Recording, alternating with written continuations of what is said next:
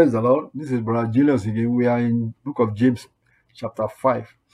And we we have almost get to the end of the book of James, chapter 5. So I want to re- re- review the last few verses of chapter 5 and really talk more about the prayer of faith and praying for one for another because it is very essential when it comes to believers getting our healing. And the whole of chapter 5, Apostle James started by talking about the, the rich, the rich in the world, the, the wicked rich people that are not fearing God, that are amassing wealth through corrupt practices. That's how he started James chapter 5. And he went further and said, the amount their riches in verse 4 by the hiring of their laborers who reap down their fields, which they kept back their money, the money of the laborers by fraud. And I point out some of those examples of things that are happening in our generation that is maybe they are not laborers that are hiring down your field. But what about the governors in some states in some countries like Africa, and Nigeria, where these governors were accused that they, they were embezzling the money of the public and saying there's no money to pay salaries of the of the employees of the government.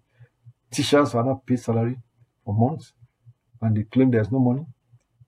God is seeing those things, whatever they are doing, where they say there's no money, and yet they have money stockpiled in their own private bank accounts, and they have money to what they call extra expend extra, extra money for themselves. They have some packs. They say some, uh, in, in, I don't know what they call them, all those things. So all of these things, God is watching it. God is going to be the judge of all these things that they are doing. Those are corrupt practices that these evil rulers were doing in many countries and that Apostle James is addressing here. He said, Go to now, they are rich, heaping money up for themselves. And he said, The hire of the laborers who have reaped down your fields, which is of you kept back by fraud, is crying to God.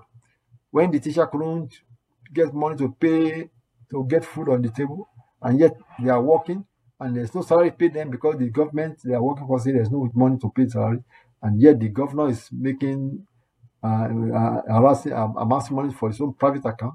God is watching those things. The cries of them which have reaped are entered into the ears of the Lord of Sabbath.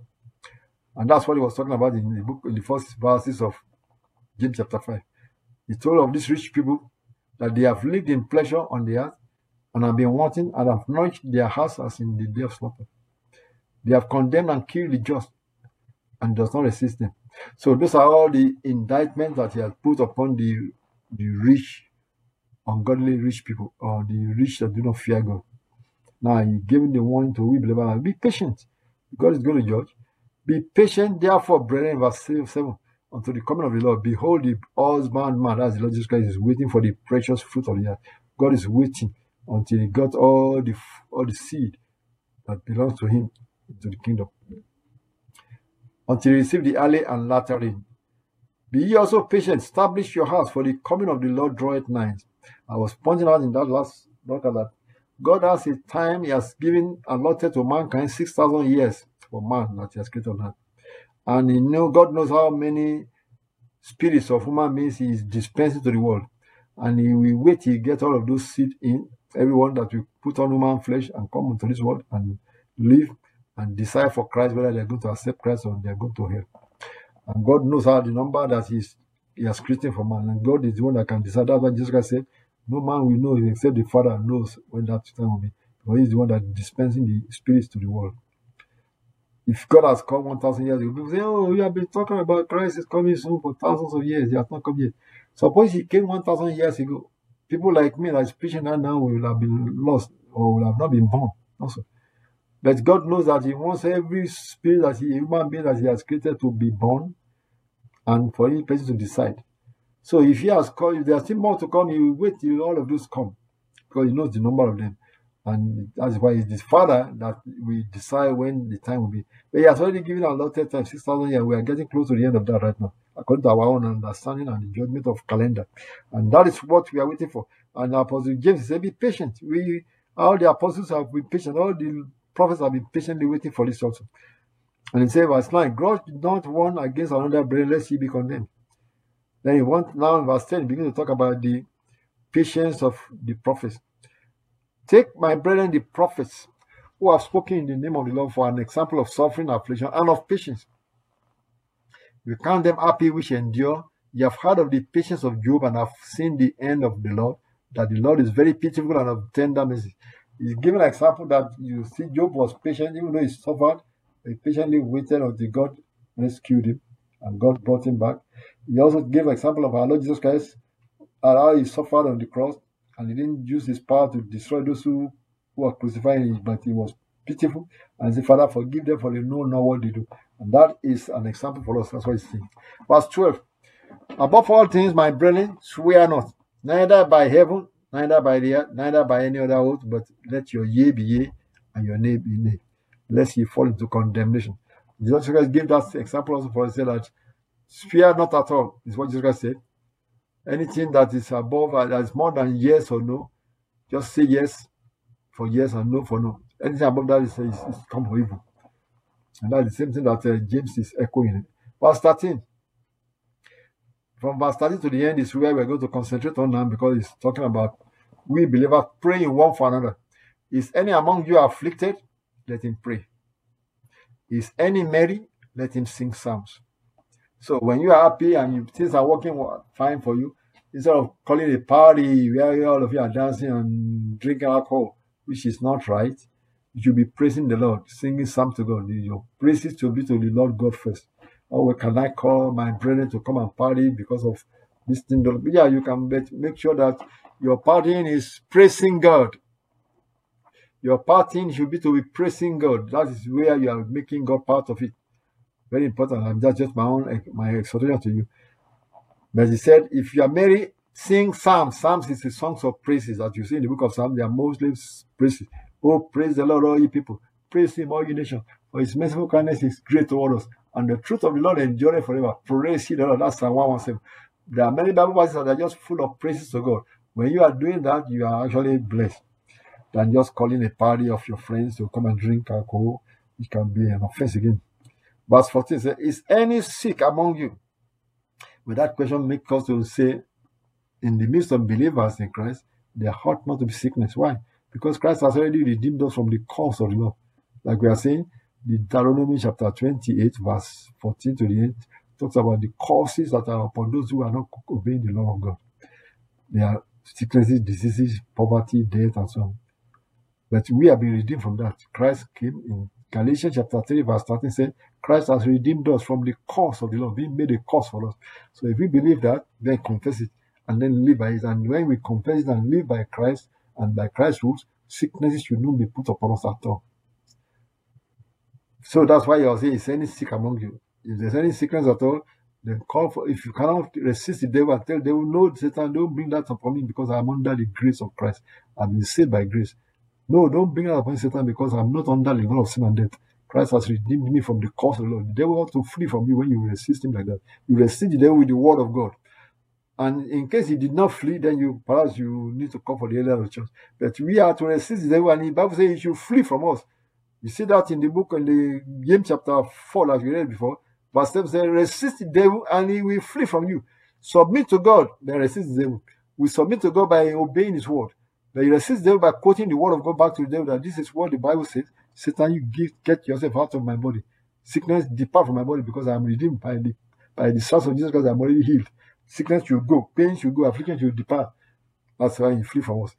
Say, resist the devil and shall flee from you. So that's what he's saying here is that when you when you are sick, call for the elder of church. If the devil seems to be hanging around, call for the elder of the church and let them pray over you, anointing him with oil in the name of the Lord. That's one method of receiving your healing by calling for the elder of the church. Another method will be you praying one for another. You go to point to that also in verse 16. When you say call for the elder, they pray over you and anoint you with oil. What will heal you is verse 15. And the prayer of faith shall save the sick, and the Lord shall raise him up. And if he have committed sins, they shall be forgiven him.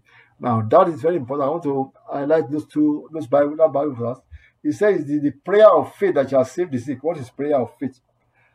Look at Mark chapter 11, verse 24. The Lord Jesus said, When ye when you des- when you pray for something, you say you have to desire it first. Then you pray to the Father concerning what you desire. Let's write, let's read it the way the Lord Jesus said it. There is a desire that is important. After you desire it and you pray about it, then you believe that you receive it. That is the prayer of faith. That is verse 24. Therefore I say unto you, that's Mark chapter 11, verse 24. Therefore I say unto you, what things soever ye desire when ye pray, believe that you receive them. That is very, very important. Believe you receive them, and ye shall have them. That is the prayer of faith. The prayer of faith is that what you pray for, you believe right now when you pray for it that you receive them. And if you have received them, you should now begin to thank the Lord that you have received them. That is the prayer of faith that we heal the sick. And he said, The Lord will raise him. If you have committed sins that made the open door for the devil, you'll be forgiven after you have, they have prayed for you and not you too. So that is very important to make us to also know that it is offenses, sin that anybody sometimes do, whether on forgiveness or mistreating somebody that you shouldn't mistreat. Even mistreating your spouse can be the cause of the punishment. If you mistreat your spouse, can be the cause of the enemy having an, an, an avenue to the body. So that's why you have to repent, confess. When they pray for you and anoint you with oil, God say if you have committed sin, you will be forgiven. And then you sin no more. Very important. Verse 16 is the next step. Another method of getting your healing is when you confess your faults one to another. I'm pointing this one out because it's important to know that some of these things that the devil has avenue to attack believers is because of some of those things that we mistakenly do, even one to another, between the household of faith, between brother and brother, sister and sister, or between husband and wife. If you mistreat one another, the enemy has an avenue because you are treating a child of God, you are mistreating a daughter of God, you are mistreating a son of God. And if you do that, and God is the judge between or between brother and brother, God is the judge. And God looks at the motive. What is the reason for this? If the motive is wrong, then God is good. The devil is going to see opportunity to attack. God does not send the devil. The devil is always around, looking around, looking for whom he may devour. Bible says, He says, the, the adversary, the devil, walketh about seeking whom he may devour. He's looking for open doors that any human being has let all open among the believers, especially. And then he will sneak in and put some torment and put some of his agents there that will begin to cause torment sickness. And then when you are being afflicted and you recognize that there's sickness there, you resist the devil and does not look to go away because the devil sees something that belongs to him in your body. That's the sin. That's what he's attacking. That's what he's trying to, he's, using to corrupt, to corrupt the body.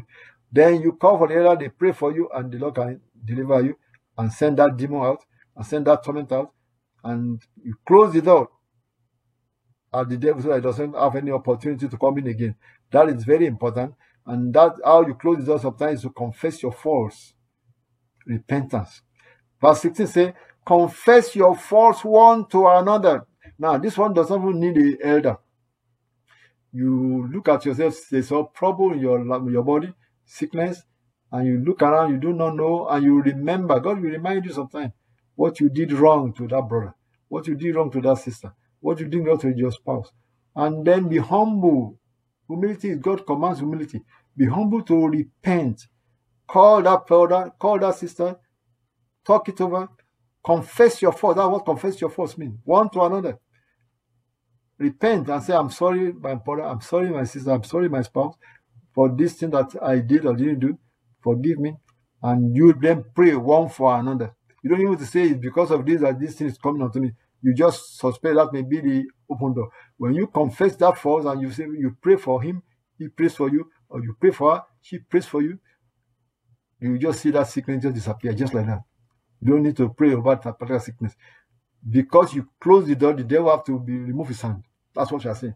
And there have been testimonies about testimonies of that kind of people calling one another to repent, to ask for forgiveness, and they don't even need to pray concerning the sickness they are bearing. The sickness disappear once they fulfill the word of God like that. There's a case of stories like that where somebody that himself, herself, and her brother of the same mother and the same father, they have been not talking to one another for years. Why? Because of whatever their mom, their parents died, and they had problem with uh, dividing the, the, the, the properties, and they, they didn't talk to one another anymore for so many years. And this woman started having some sickness. She was a believer, and then when the when the when the sermon was preached that they need to walk in love and walk in forgiveness, she was convicted. She said she was going to call her brother, whom she has not talked to for almost 20 something years. And she called her brother up and said, Forgive me. That thing that happened 20 something years ago, I was wrong. And the brother said, Well, actually, I was also wrong. And they forgive one another and settle one another. I said, Well, I'll come and visit you. And, we, and they settle the trouble. And I said, I accept the guilt. You said, 50 50. So divide the fault that they are both faulty. And the sister that gave that testimony was happy. And she said, that day she was thinking then she will be prayed for, she will be well. She didn't even need to be prayed for. The sickness just disappeared after they are both settled their quarrel between herself and her brother. So that is how God said, confess your faults. Well, that's what it means, confessing your fault. Call the person, settle it, and God said, you are, you are, you are okay. And then the devil will have to run away because you are now walking in love. That's what walking in love means. Walking in love one with another. Brother, brother and sister, husband and wife, friends and brethren and brethren. When you walk in love you, you forgive one another, you settle your quarrel. Jesus Christ even gives another way. Lord Jesus Christ if you bring your offering to the altar, and there remember, that means God is going to remind you. There you remember that you have aught, or your brother have aught against you. He said, Leave there your offering, don't, don't offer it yet. Go back and settle it with your brother. It's what Jesus said and then come back and, ask, and make your offering. So first lift your offering at the altar, go back and settle your quarrel with your brother that you have hurt with. So that is very important. That's how God sees it. That's why He's saying, you want to offer anything to God, first settle your quarrel between yourself and your spouse. Settle your quarrel between yourself and your brother. And many people are not doing that because they are so proud and cocky. They will go ahead and be singing praise to God and worshiping God, go to church, and yet they are angry with one another. Husband and wife angry with one another, yet they go to church and, and, and put on a, a happy face. Nobody knows that they are having problem in the house. That is not going to get you anything. That's what Jesus Christ said. The same way you may see a pastor and his wife, they are at guys in the house. And they come to the church and singing as if nobody knows. They don't want anybody to know. See hypocrisy if you don't want anybody to know. God already knows, and God is the one that you are dealing with. All those praising and worshiping God does not go anywhere for that pastor and his wife. Not just the pastor, but his wife.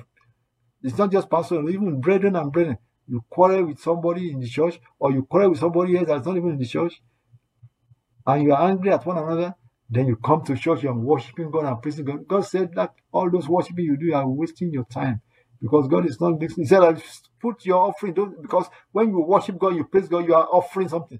He said, don't offer it here. Go first and settle it with your brother. It's what God said. If we will take those simple precepts seriously and do it, we will be set getting some special rewards, some special blessing. The devil have no avenue to bring sickness upon us. That is what God has revealed in the Bible. And that is what he's saying here in that verse 16. Confess your fault. If you confess your fault, mean you call that person that you have problem with and talk it over and say, I'm sorry. Be, be humble to say, I'm sorry. Many times some people are, I'm sorry is like a curse word in their mouth. They don't want to say it. They're so proud. No be humble to say, I'm sorry, I am the one that's at fault. You say, Well, you're not the one at fault, I am the one. Well, yeah, both of you accept 50 50. But people that are easy to forgive, like that, easy to take responsibility for their own offenses, is better than to let the devil. Most of the time, those prides, the demons, come and land upon the neck of the people and whisper angry words and say, No, you shouldn't apologize. No, you should not apologize. It is demons when you recognize where the source of it is coming from, it's not com- sometimes it's not coming from inside you, it's coming from the outside. Some demon just land upon your shoulder, whispering to your mind, right, at the back of your neck. They make your mind hungry. You like to just say, we harden his heart. That's where the hardening mind is. And the devil just hardening the mind and say, No, don't, don't apologize. You're a fool if you apologize. You're a fool if you apologize. And if you listen to the devil, the devil is winning. If you should say, Get thee behind me, Satan, and let them run off. He said, I'm going to apologize. Even though I'm not at fault, I will say, Forgive me. I'm at fault. When you are like that, you are humble enough to say that, the devil runs away, your sickness also runs away, and you will be well and you'll be healthy. But if you don't do those things, then you, you just leave room for the devil to continue to afflict. So Apostle James is giving us that example in James chapter 5, verse 16, when he said, that's the second way of getting your miracle, which is the fastest way when it comes to dealing with one another. He said, confess your faults one to another and pray one for another. If you have confessed to the brother, or the brother confessed to you that this is what I did wrong, I'm sorry I did it to you. Don't not, not that you confess the faults to somebody else who didn't. What he meant by fault to one another means you confess what you have done wrong to this brother you are you acknowledge your offense. Somebody say, Well, I just confessed to brother X what I did to brother Y. Well, you know, that's not what he's talking about. You have to call brother Y that you offend and settle it. That's what Jesus can say. because some people say, Well, I just confessed to brother they are they don't want to go and face brother Y. They want to tell brother X who's their friend and say, Well, I did something wrong. I'm just telling you so that I can clear my conscience. You are clearing your conscience, it's not what God is saying clear your conscience with that brother at your offend. Both of you settle the problem. That's what Jesus Christ said. If you have ought against your brother, go back to your brother and settle it. That's what God is saying. You're not just clearing your conscience, just to clear your conscience when the offense, the man you offended is still there, he's still bitter.